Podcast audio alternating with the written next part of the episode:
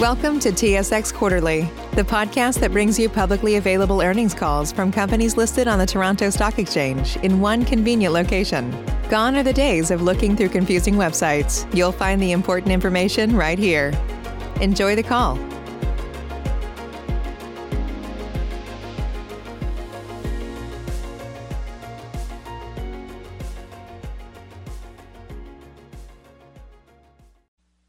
Thank you for standing by. This is the conference operator.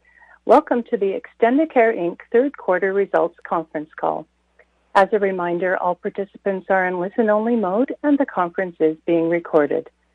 After the presentation, there'll be an opportunity to ask questions. To join the question queue, you may press star then one on your telephone keypad. Should you need assistance during the conference call, you may signal an operator by pressing star and zero. I would now like to turn the conference over to Jillian Fountain, Vice President, Investor Relations. Please go ahead.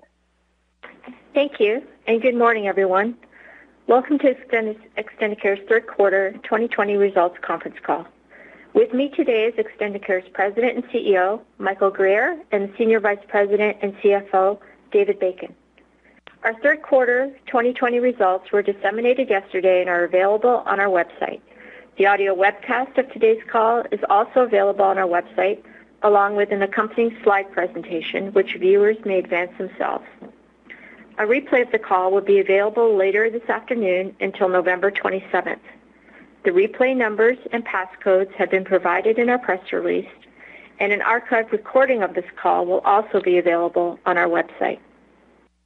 Before we get started, please be reminded that today's call may include forward-looking statements.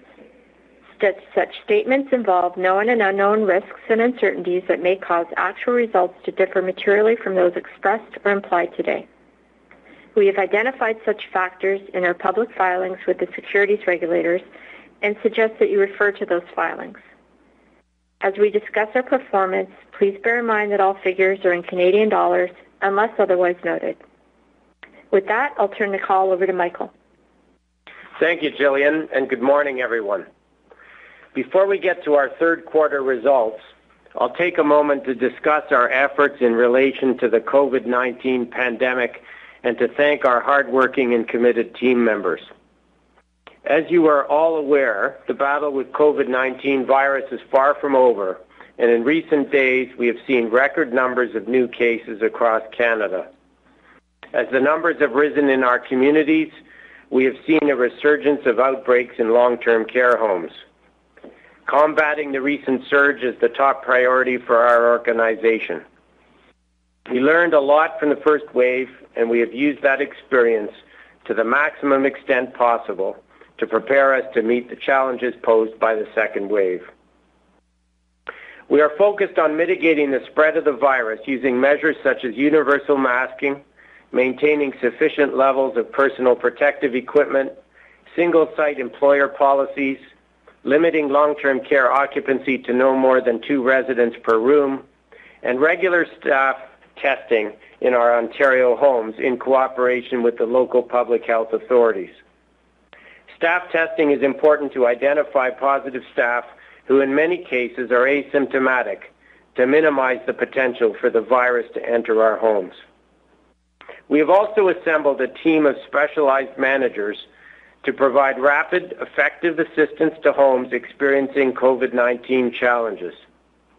This team has experience dealing with outbreaks and can quickly provide support and proven solutions to limit the impact of an outbreak on our residents and staff. We've also increased staffing levels in our long-term care homes and are investing in the education and training of a new pool of skilled caregivers. As part of our ongoing efforts, we created a new role in the organization, and in October welcomed Dr. Matthew Morgan to our executive team as our first Chief Medical Officer. Dr. Morgan is focused on developing clinical strategies to better manage outcomes for residents, clients, and their families. He will also work to establish deeper relationships with our medical directors in long-term care and strengthen medication management practices in all of our lines of business. As a specialist in internal medicine with a master's in clinical epidemiology, Dr. Morgan brings extensive experience and clinical expertise to our executive team. I look forward to the contributions he will make in support of our residents, clients, and valued team members. Our staff continue to work tirelessly, providing the crucial care and comfort our residents and clients require. With restrictions on visitations, their presence and company are an important lifeline for many, and their ability to provide care with true compassion and kindness under very challenging circumstances is commendable. I'm deeply grateful for the work they do and thank all of our care providers for their ongoing hard work and devotion to our mission. While our actions have helped mitigate the impact of COVID-19 in our long-term care homes, the sharp rise of cases in surrounding communities has caused a resurgence of outbreaks. Of our 69 long-term care homes and retirement communities, 12 long-term care homes are in outbreak, the majority of which are limited to fewer than 3 active cases of COVID-19 among the residents and staff. We are also working closely with some of our Extended Care Assist clients to help them manage outbreaks in their homes. In the third quarter, the Ontario government launched an independent commission into COVID-19 and the long-term care sector. In recent weeks, the commission issued an interim report which recommended increased funding for long-term care staff, stronger collaboration with hospitals, and improved infection control, including priority access to COVID-19 testing for long-term care residents and staff. We were happy to have an opportunity to present to the Commission and fully support its interim recommendations. The Ontario government has already announced plans to implement some of these recommendations. With that context, let's turn to our third quarter results, starting on slide 4. The impact of COVID-19 continues to be felt across our operations, driving lower occupancy levels in our retirement communities and long-term care homes, and lower volumes in our home health care business.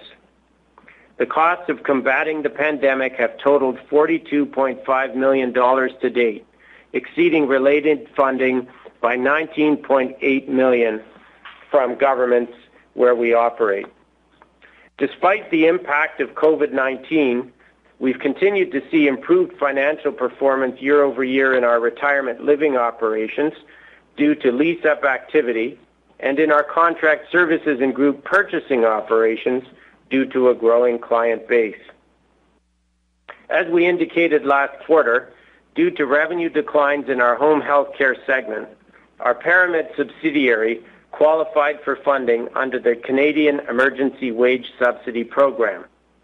Paramed received $50.8 million this quarter, which is recorded as a reduction in operating expenses. David will provide more detail on this later in the call.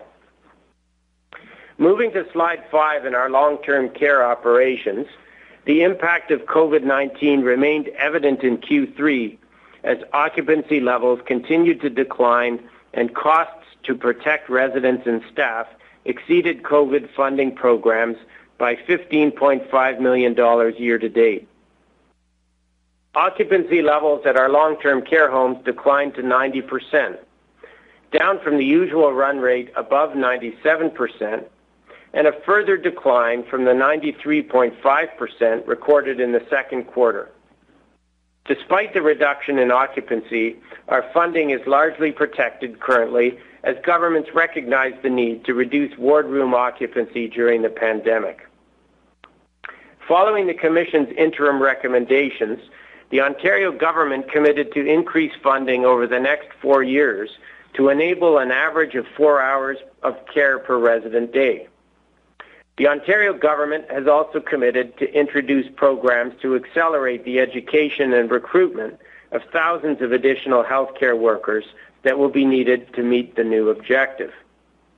As part of its 2020-21 budget, the Ontario government reconfirmed previously announced targeted funding for COVID-19 costs through to Q1 2021.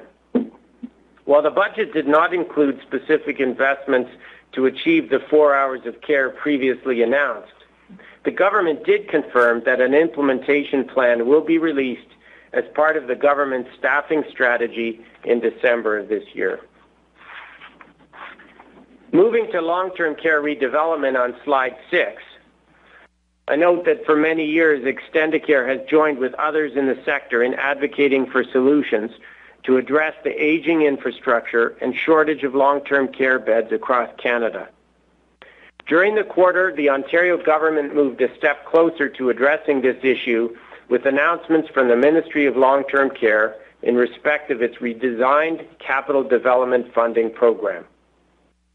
The Ministry's revised program provides for increases in the per diem bed construction funding subsidies and a new capital development grant to offset some of the construction costs, both of which improve the economics for development projects.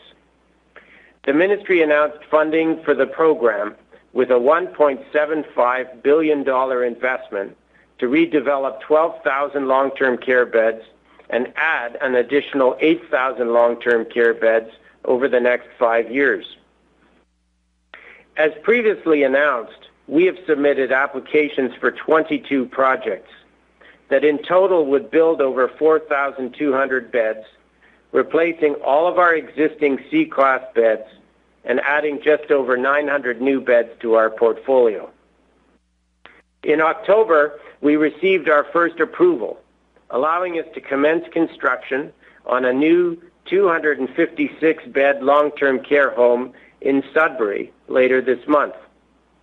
This home will replace the 234-bed Extendicare Falconbridge home and will include 154 private rooms, with the balance of the beds in semi-private accommodation. Construction is expected to be completed in Q4 2022 at an estimated cost of $62.3 million, net of a capital grant provided by the government under their capital funding program. The Sudbury project is one of 6 projects at an advanced stage in the government's approval process that we hope to have under construction before the end of 2022. We continue to work closely with our industry partners and government to further refine the new capital development funding program, in particular to address specific requirements for certain geographic regions and to streamline related approval and licensing processes. Turning to slide 7, our Paramed operations continue to be impacted by COVID-19, with comparable average daily volumes down by 9.9% this quarter from Q3 last year. In addition, higher operating costs and COVID expenses further negatively impacted our home health care results. The peak impact of COVID-19 on our average daily volumes occurred in April, and since that time, we've experienced a steady increase in our average daily volumes, increasing by 11.6% in Q3 compared to Q2 2020, and up 5.2% since the end of the third quarter. However, while referrals from our clients have recently returned to pre-COVID levels, our workforce capacity is recovering more slowly, constrained by COVID-related factors. Nevertheless, we continue to make steady progress toward pre-pandemic business volumes. To address the continued growth and demand for home care services, we are making long-term investments to address the shortage of personal support workers that has challenged our industry for many years, recently exacerbated by the pandemic. We have developed in-house programs and partnered with colleges to create a new supply of skilled caregivers. To attract a broader pool of interested students, Paramed is covering tuition and providing paid-on-the-job training, followed by full employment upon the completion of the program. To date, we have put approximately 200 new caregivers through the program, and we expect to increase this to more than 600 students per year as we partner with additional colleges. Note also that we are targeting to complete the final stage of the rollout of our new cloud-based platform in Paramed's Alberta operations in the fourth quarter. This will complete the final phase of the transformation project that we postponed in the early stages of the pandemic. Turning to slide 8 and our retirement living operations, COVID-19 restrictions on in-person tours and enhanced infection control protocols led to occupancy pressures and increased costs this quarter. However, continued improvements in our lease-up communities year over year contributed to overall growth in financial performance. Stabilized average occupancy remains below prior year levels, but improved in Q3 2020 compared to Q2, as in-person tour restrictions were lifted in Ontario for most of the third quarter. However, in recent weeks, the increase in COVID-19 cases in Ontario has led to the reimposition of restrictions on in-person tours in certain markets, leading to a reduction in stabilized occupancy by 140 basis points since the end of September. We will continue to actively market our properties and conduct virtual tours, but expect the ongoing restrictions will continue to impact our occupancy in the short term. On slide 9, our Assist Contract Services and SGP Group Purchasing Services continue to perform well, with steady growth in revenue and NOI, exceeding a 9% cumulative average growth rate over the past 8 quarters. At the end of Q3, SGP, together with our partners, provided cost-effective products and services to approximately 79,400 senior residents across Canada, up 23.5% from the same quarter last year and up 5.6% from the second quarter of 2020. We continue to develop opportunities to expand SGP and Assist through additional services and product offerings and by expanding the reach of our sales team into other geographies. I'll now turn to David Bacon, our Chief Financial Officer, to provide additional insights into our financial results from the quarter. Thanks, Michael. I'll start by providing an overview of our consolidated results for the third quarter, followed by some financial highlights of our individual business segments and our liquidity position. As evidenced this quarter, we continued to experience a high level of volatility in our financial results as a result of COVID-19. Pandemic costs remain in excess of related funding programs established by the provincial governments. Occupancy pressures continue in our LTC and retirement segments, and business volumes and revenues in our home care segment continue to lag below pre-COVID and prior year levels. As previously noted in Q2, our home health care subsidiary, Paramed, received $50.8 million in the third quarter in connection with the federal government's Canada Emergency Wage Subsidy Program. As we review our financial results, we will exclude the impact of the wage subsidy, and, as in prior quarters, we will exclude from our 2019 comparative results the Paramed DC business that we exited in January of this year and the incremental funding from Bill 148. The details of these factors are outlined on slide 21 of our investor presentation. Turning now to slide 11 and our consolidated revenue and NOI for the quarter.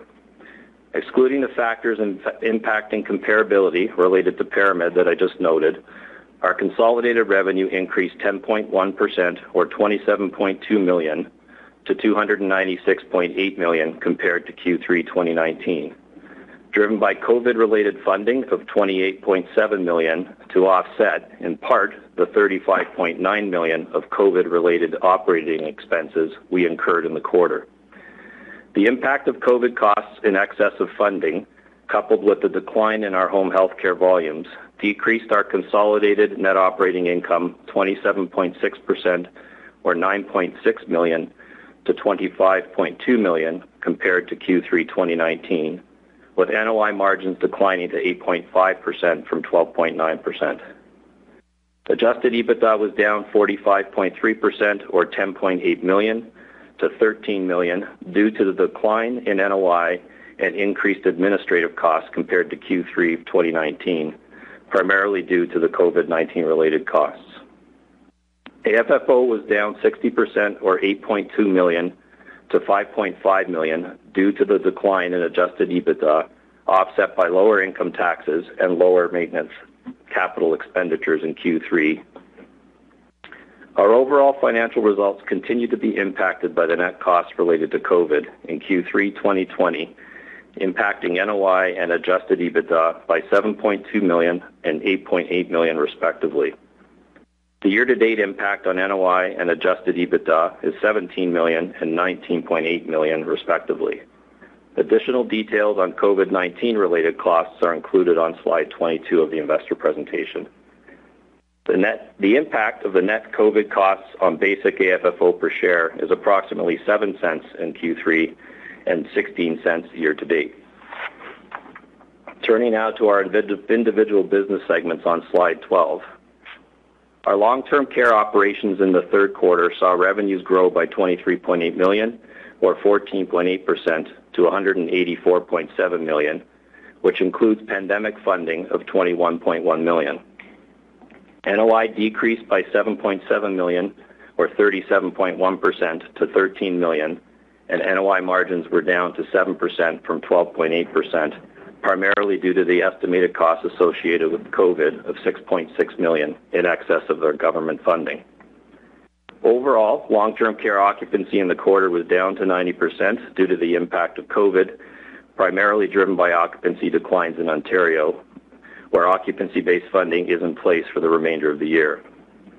For the first 9 months of 2020, our COVID-related costs in our long-term care operations have exceeded funding by $15.5 million, and for the quarter by $6.6 million. It is difficult to estimate the extent to which these costs will continue and to what extent they will ultimately be addressed by government support. Based on the information available to date, both in terms of our estimates of our costs and the government funding that has been announced, we anticipate we will see our quarterly net COVID costs in our long-term care operations generally in line with our Q3 2020 costs of $6.6 million into the first quarter of 2021. However, this will be heavily influenced by the ongoing pandemic and the progression of COVID in the community. Turning to slide 13 and our home health care results, which as a reminder exclude the impact of the wage subsidies received in Q3 and the prior year impacts of the BC contracts and Bill 148 funding. NOI this quarter declined by 41.5% or $3.3 million to $4.7 million, and the NOI margin decreased to 5.1% compared to 8.7% in the third quarter of 2019. The decrease in NOI and margin was largely as a result of the 9.9% decline in business volumes, increased workers' compensation and benefits costs, and costs associated with COVID-19 and pandemic pay in excess of funding. Our average daily volumes increased in Q3 2020 by 11.6% compared to Q2 levels. And as Michael mentioned, while we continue to see improvements in our average daily volumes, the pace of our volume recovery has slowed as COVID-19 related factors constrain our workforce capacity, which remain below pre-pandemic levels and limit our ability to accept more referrals. As discussed, in Q3, Paramed received $50.8 million under the federal government's Canada Emergency Wage Subsidy Program related to the claim periods covering March 15th to July 4th of 2020. Subsequent to quarter end, Paramed received an additional $31.4 million related to the claims periods from July 5th to September 26th, which will be recognized in our Q4 results.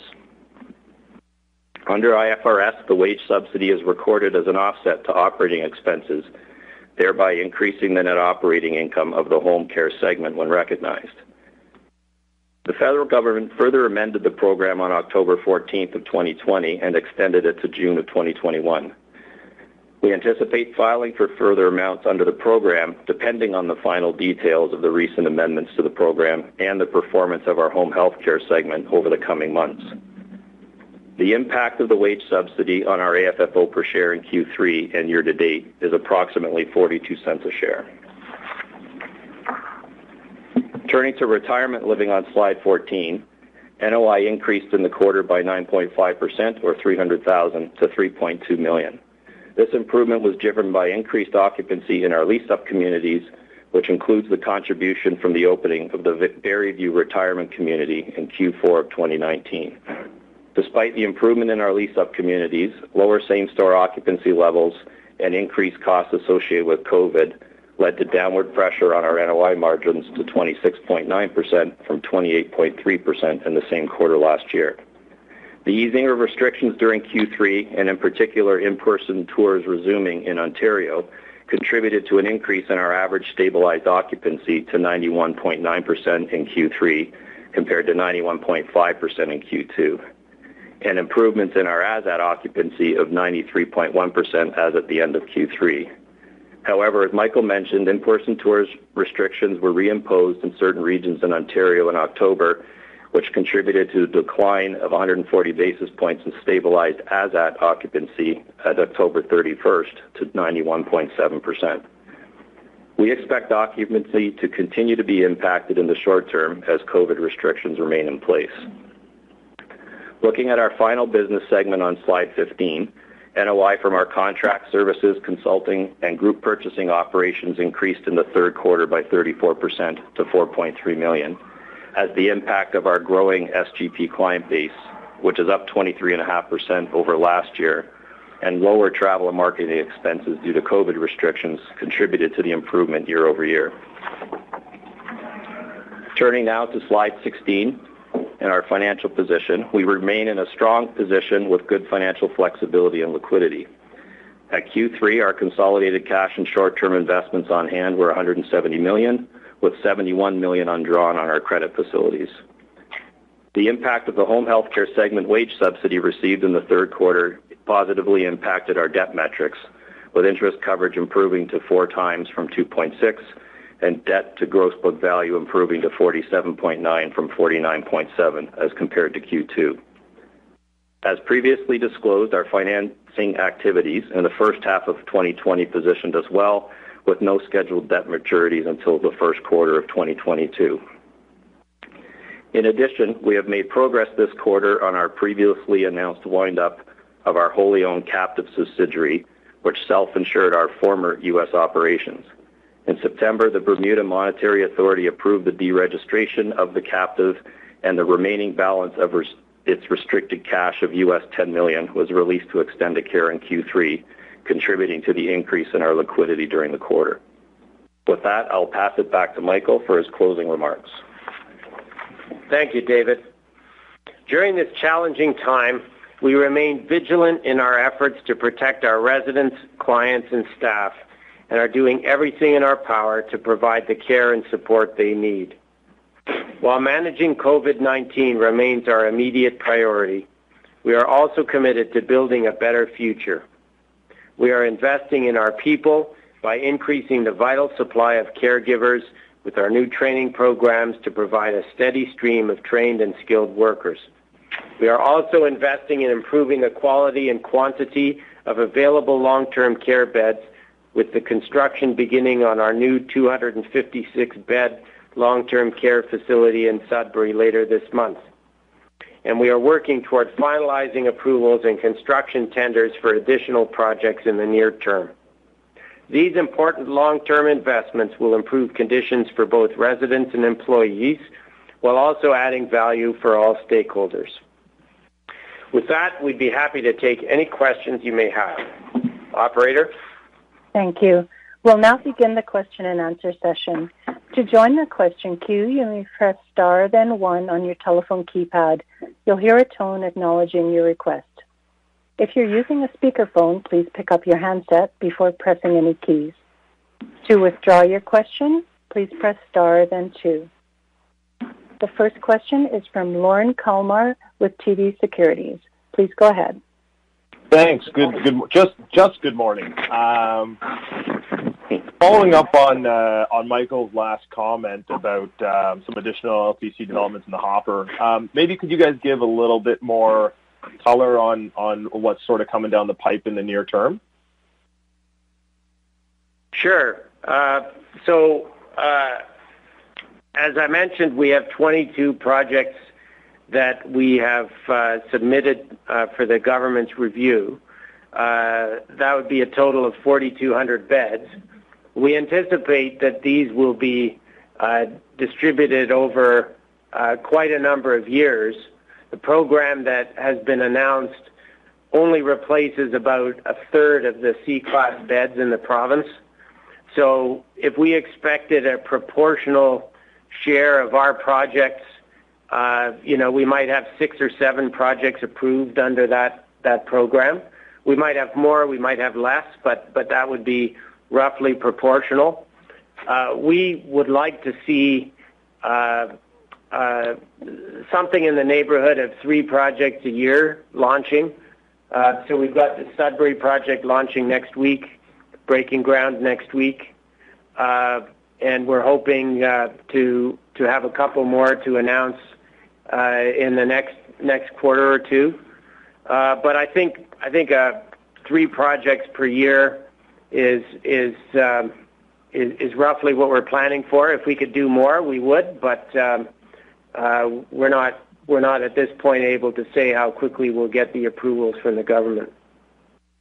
Yeah, you answered my follow-up question as to how many developments you guys thought you could carry at once. And then with the occupancy guarantees and the LTC running out in, I guess, at the end of the year, have you guys gotten any word on sort of what the government's plan is for that going forward?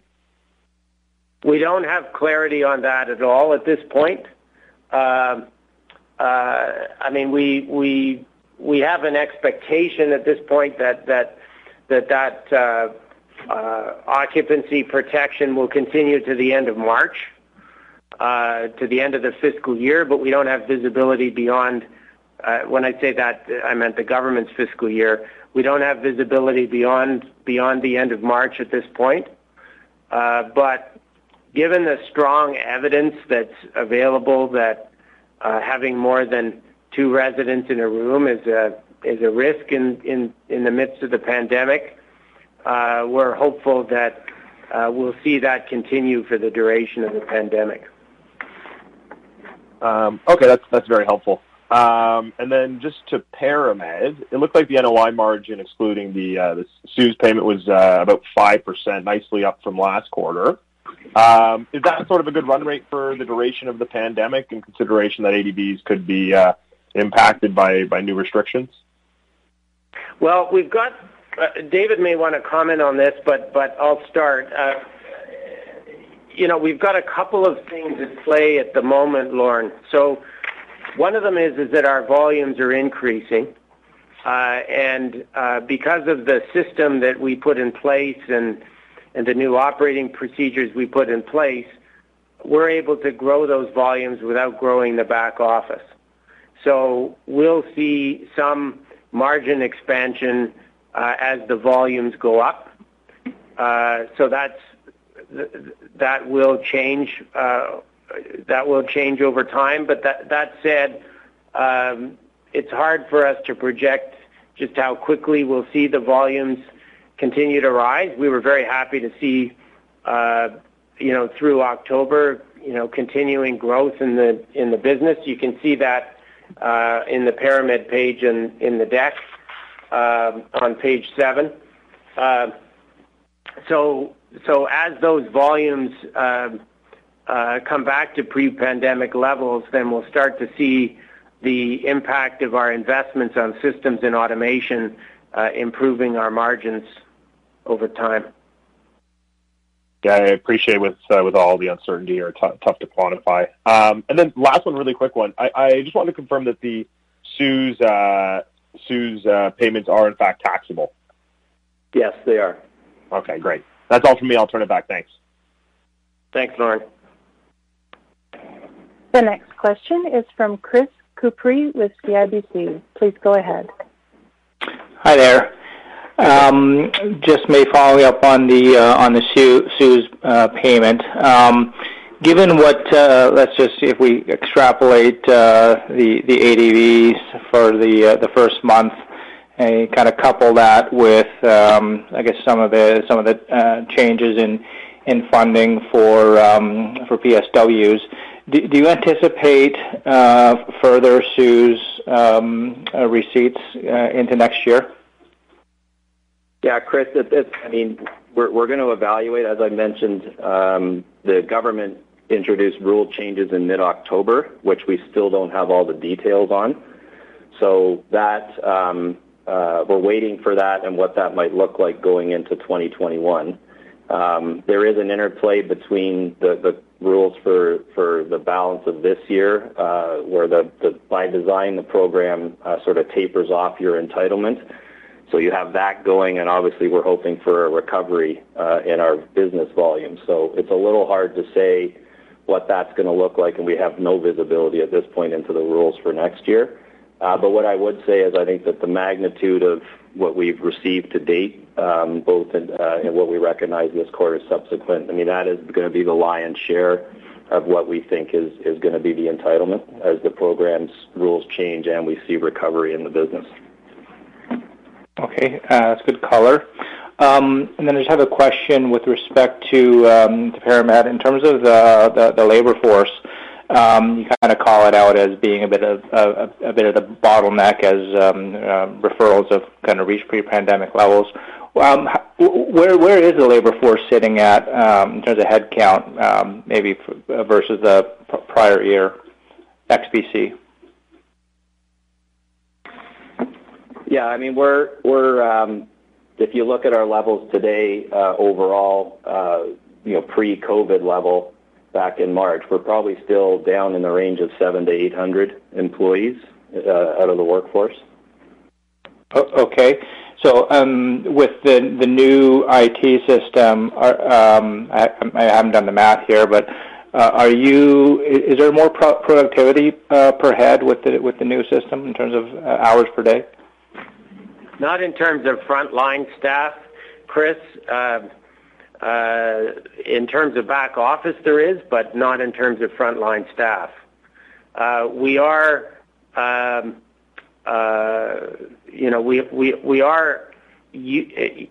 higher utilization from our frontline staff, but that doesn't increase productivity per hour, but it just increases the number of hours that we're able to get from the individuals. The other point to note is similar to what we reported in the last quarter.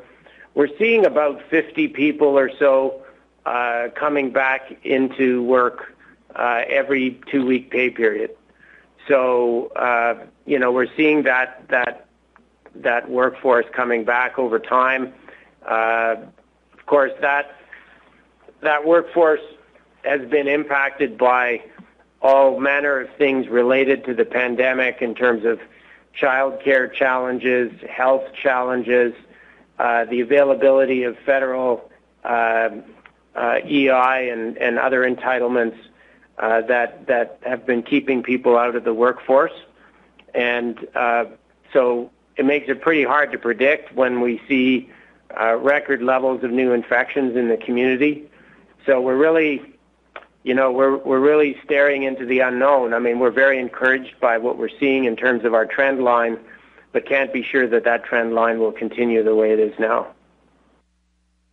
Sure. So, absent the unknown based on the trend lines that you're seeing, if you're doing 50 people coming back every 2 weeks or so, you could anticipate that, call it in the next 6-7 months, you'd be back to pre-pandemic volumes in XBC? Yes. And don't forget, Chris, that we're also hiring new people at the same time, and we talked about our education programs, which are bringing new people into the sector. So we're not just dependent on getting people back to work, we're also hiring new people. Got it. Okay, thanks. I'll turn it back. The next question is from Yash Senapal with Laurentian Bank Securities. Please go ahead. Hi, good afternoon. Hi, Yash. I want to understand how much on average it costs when a home goes into hospital management. Is there a ballpark figure that you can give us? There really isn't, Yash. I mean, our experience has been quite variable, and you know, the way to think about this is that when a home goes into outbreak, it typically needs more help. It needs more people. That can be our own people, or that can be contracted people from agencies or coming from hospitals, etc. So it's quite variable. So, you know, ranges, you know, from nothing in most of our outbreaks to being a percentage of the total cost. But we've included those costs in our projections. So David's commentary about cost in excess of funding includes the cost of the hospital help. No, I understand that part. Just I was trying to understand how much it costs when a home is a normal outbreak versus it is handed over to a hospital management team. Is it like we're talking like thousands of dollars? Well, Yash, I wouldn't think about it as handing the home over to a hospital management team. We don't hand anything over. We sign those agreements, which give the hospitals protections, and then we work very collaboratively with them. But we continue to be the administrator of the home, and we continue to run the operations of those homes. We continue to add additional staff into those homes, etc. So, so it's not like there's a binary, we're handing it over or not. We're continuing to take responsibility for managing those outbreaks, whether a hospital is involved or not. Oh, got it. Okay. Just to give you one more sort of example, you know, we've had situations where we've signed a management agreement with a hospital,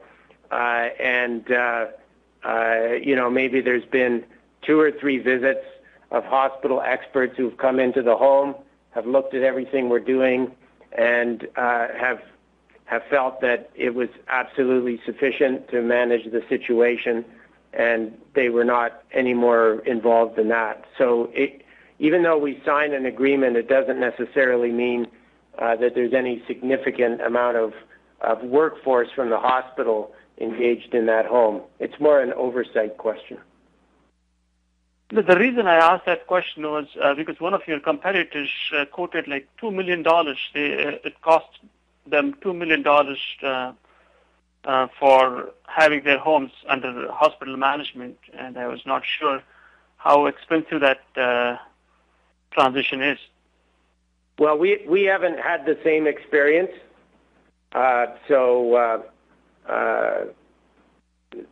I can't speak to that. Okay. Moving on to your SPG and assist division, are you noticing any, particular trends in the services that are being required by your clientele over this period, the pandemic? No, any change? It really hasn't changed the types of services or what we've been doing with those supports for our clients. Those have stayed relatively consistent through the pandemic. The reason I ask that is especially for smaller mom-and-pop operators or, smaller operators, it must be very difficult to handle these pandemics, like given the kind of amount you guys are spending out of pocket. I don't know how a smaller operator can handle that kind of shock. So have you noticed any clients asking you to take over the facility and, manage it through the pandemic or that kind of services? Yeah, we haven't had those kinds of requests, Yash. I think that the hospitals have been playing that coordinating role on a regional basis.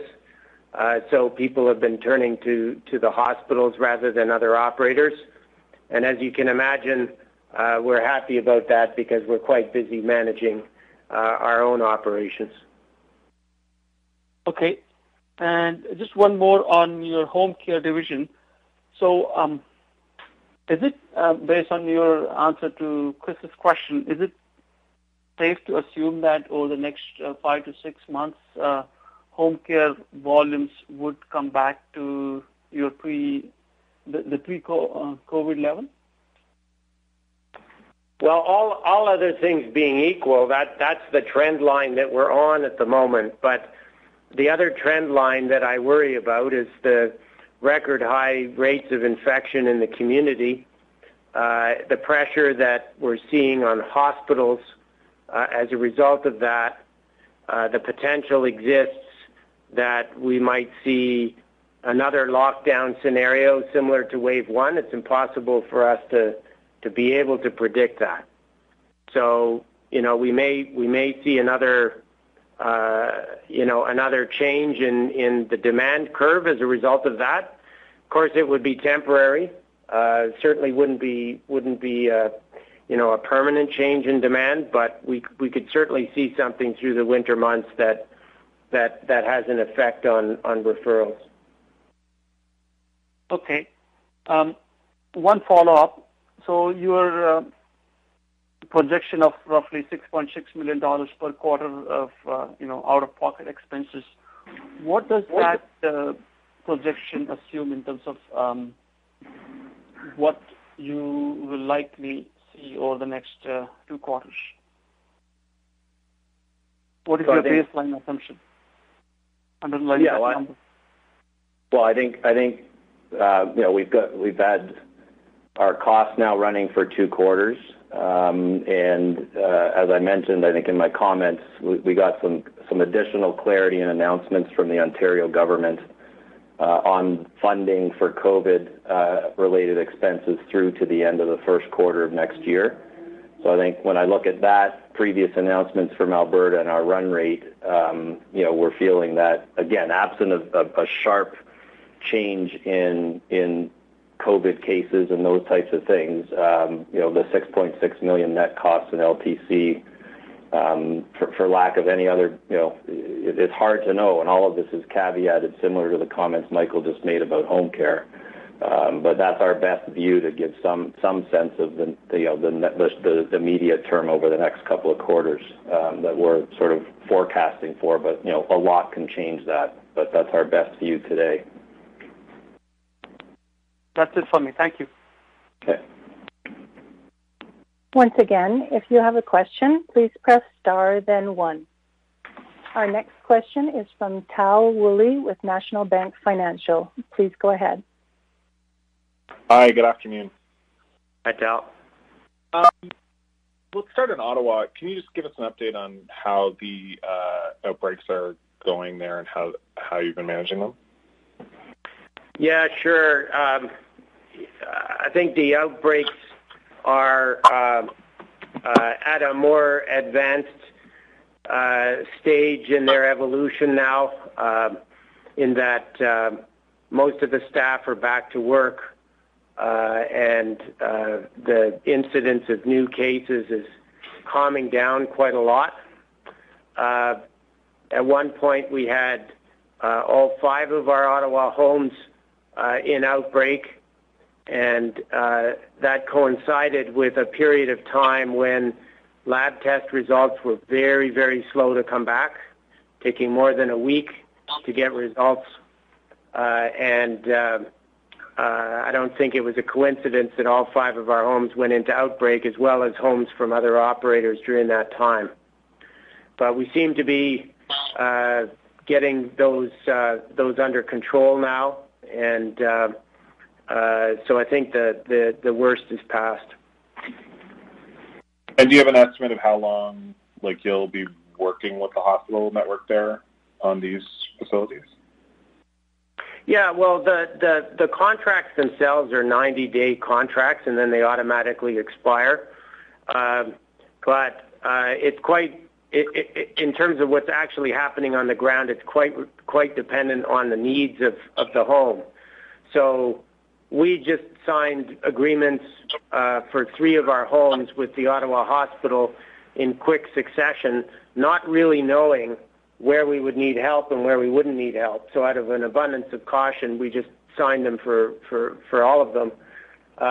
If you take our Laurier Manor home, for instance, that was the example where, the hospital experts came in a couple of times, did a couple of visits, looked at what was happening, and were very content that it was handled sufficiently with our existing staff.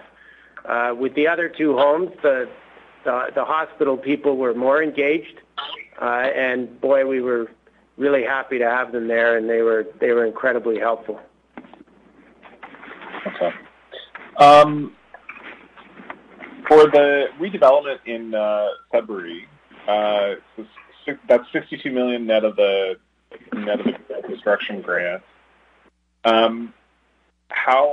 First of all, it's like, will the existing facilities still be running during this period, or are you taking it, or does it come down during this period?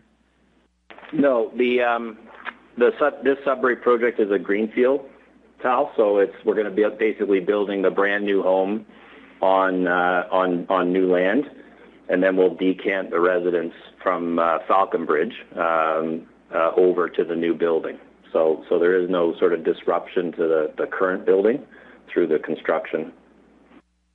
And as you work through this redevelopment process, I'm assuming that is likely the most preferred way to go about this, because you're not taking beds offline. What are your plans for that existing land? Are you just going to put it back to the market, or is that something you hang on to? Maybe you think about a retirement residence. How are you thinking about utilizing that extra land afterward? Yeah, I think we, from a modeling sort of thinking about the business case perspective, we just view it as sort of putting the land back to market. And then anything that we could do on that, if opportunities arise for other development options, retirement, those other things, those would be sort of accretive to that if we were to do that. But our planning assumption is that we'll just put the existing site back to market. Okay, and if this is due, if this is set to be completed in late 2022, what's the cadence of how you'd spend that 62 million over the course? Should we expect, is it going to be a lot next year, or will it be sort of evenly over the next few years, or is it more back-end weighted? How should we think about that? Yeah, it's spread out reasonably evenly over the 2 years. We're breaking ground next week, but it's some rock blasting and site prep before the winter sets in, and then getting going. But over the 2 years, it'll be, probably maybe 60% weighted to next year and 40 the following year. And then you had mentioned earlier, the rule changes for the wage subsidy. What are the specific rule changes that you think impact your ability to, or that would change your ability to receive the funding? Well, we don't know, Tal. They said they're going to the extension of the program to June of next year. There's no detail yet as to what the formulas are going to be and the calculations, both in terms of what the revenue decline tests are going to look like, and also then what the underlying entitlement is when you have a percentage of the wage recovery that you have. So when they first announced the program, they made some changes back in July. If you recall, that did tweak some of those formulas, so we expect some changes at this point. So it's hard for us to know what it's going to be. I mean, the biggest one is going to be the how they look at the revenue test, right? Is it going to be year over year? Are they going to be comparing January's revenues in 2021 to January's revenues of 2019, et cetera? I mean, all of those things we don't know. And of course, we're hoping that we're having a recovery in our volumes as well, which would mute whatever entitlement there could be. So we're still just waiting for clarity on that. They haven't announced the details. I guess the one thing that's sort of surprising to me about the whole thing is that, like, the amount of the subsidies that you're taking relative to, like, the existing NOI generated by the business seem meaningfully different. And is there any, you know, like, I guess, like, is there any test on the back end of after having taken this money where you might be, like, you might have to look at returning some of it or anything like that? No. No, there's nothing like that on the back end. Okay. Thanks very much. This concludes the question and answer session. I'd now like to turn the conference back over to Jillian Fountain for any closing remarks. Thank you, operator. As the operator noted, this concludes our call for today. The presentation is available on our website, as are the call-in numbers for an archived recording. Please don't hesitate to give us a call if you have any further questions. Thank you again, everyone, for joining us today, and have a good weekend. Goodbye.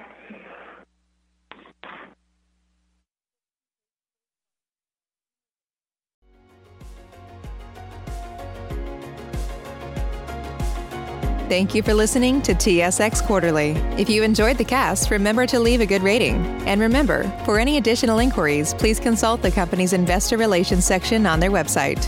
See you next time.